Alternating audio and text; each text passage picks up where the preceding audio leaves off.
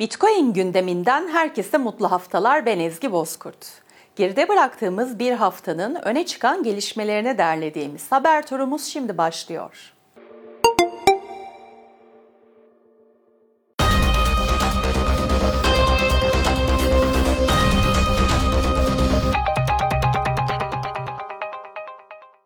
Madencilik şirketi Marathon Digital, Haziran ayına ait Bitcoin raporunu açıkladı.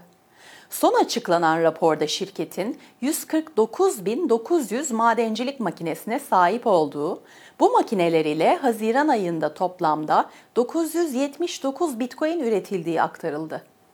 Şirketin ayrıca Haziran ayında 700 Bitcoin sattığı ve sahip olunan toplam Bitcoin sayısının 12.538 Bitcoin olduğu vurgulandı. Kripto paralara yönelik olumlu açıklamaları ile bilinen SEC Komisyonu üyesi Hester Pierce, SEC'in Bitcoin ve kripto paralara yönelik tutumuna karşı eleştirilerde bulundu. Kripto para piyasasında kurumsal şirketlerin Bitcoin ETF başvuruları sonucunda tekrar gündem olan SEC'in Bitcoin ve kripto paralara olan bakış açısında tutarlılığın olmadığını belirten Pierce, kripto paralara yönelik belirli kuralların olmamasının Amerikan halkına zarar verdiğini savundu. Yatırım şirketi ARK Invest'in yaptığı son analizde dolaşımda olan Bitcoin'lerin %70'inin en az bir yıldır hareket etmediği açıklandı.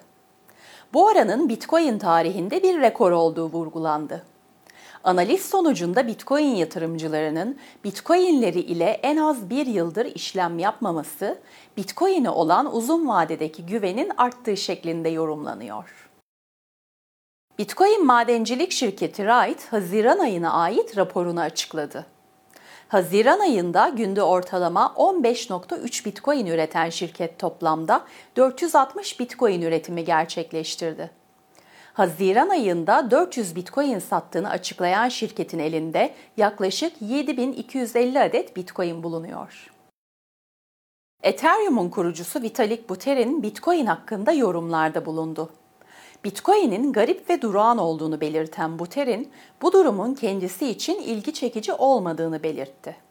Ordinals'ın bu durağanlığa geliştirme kültürünü geri getirdiğini savunan Buterin, Bitcoin'in ölçeklendirme çözümüne daha fazla odaklanılması gerektiğini vurguladı. Bitcoin gündeminin bu haftalık sonuna geldik. Gelişmelerden haberdar olmak için Satoshi TV YouTube kanalına ve Satoshi Radyo'ya abone olabilirsiniz.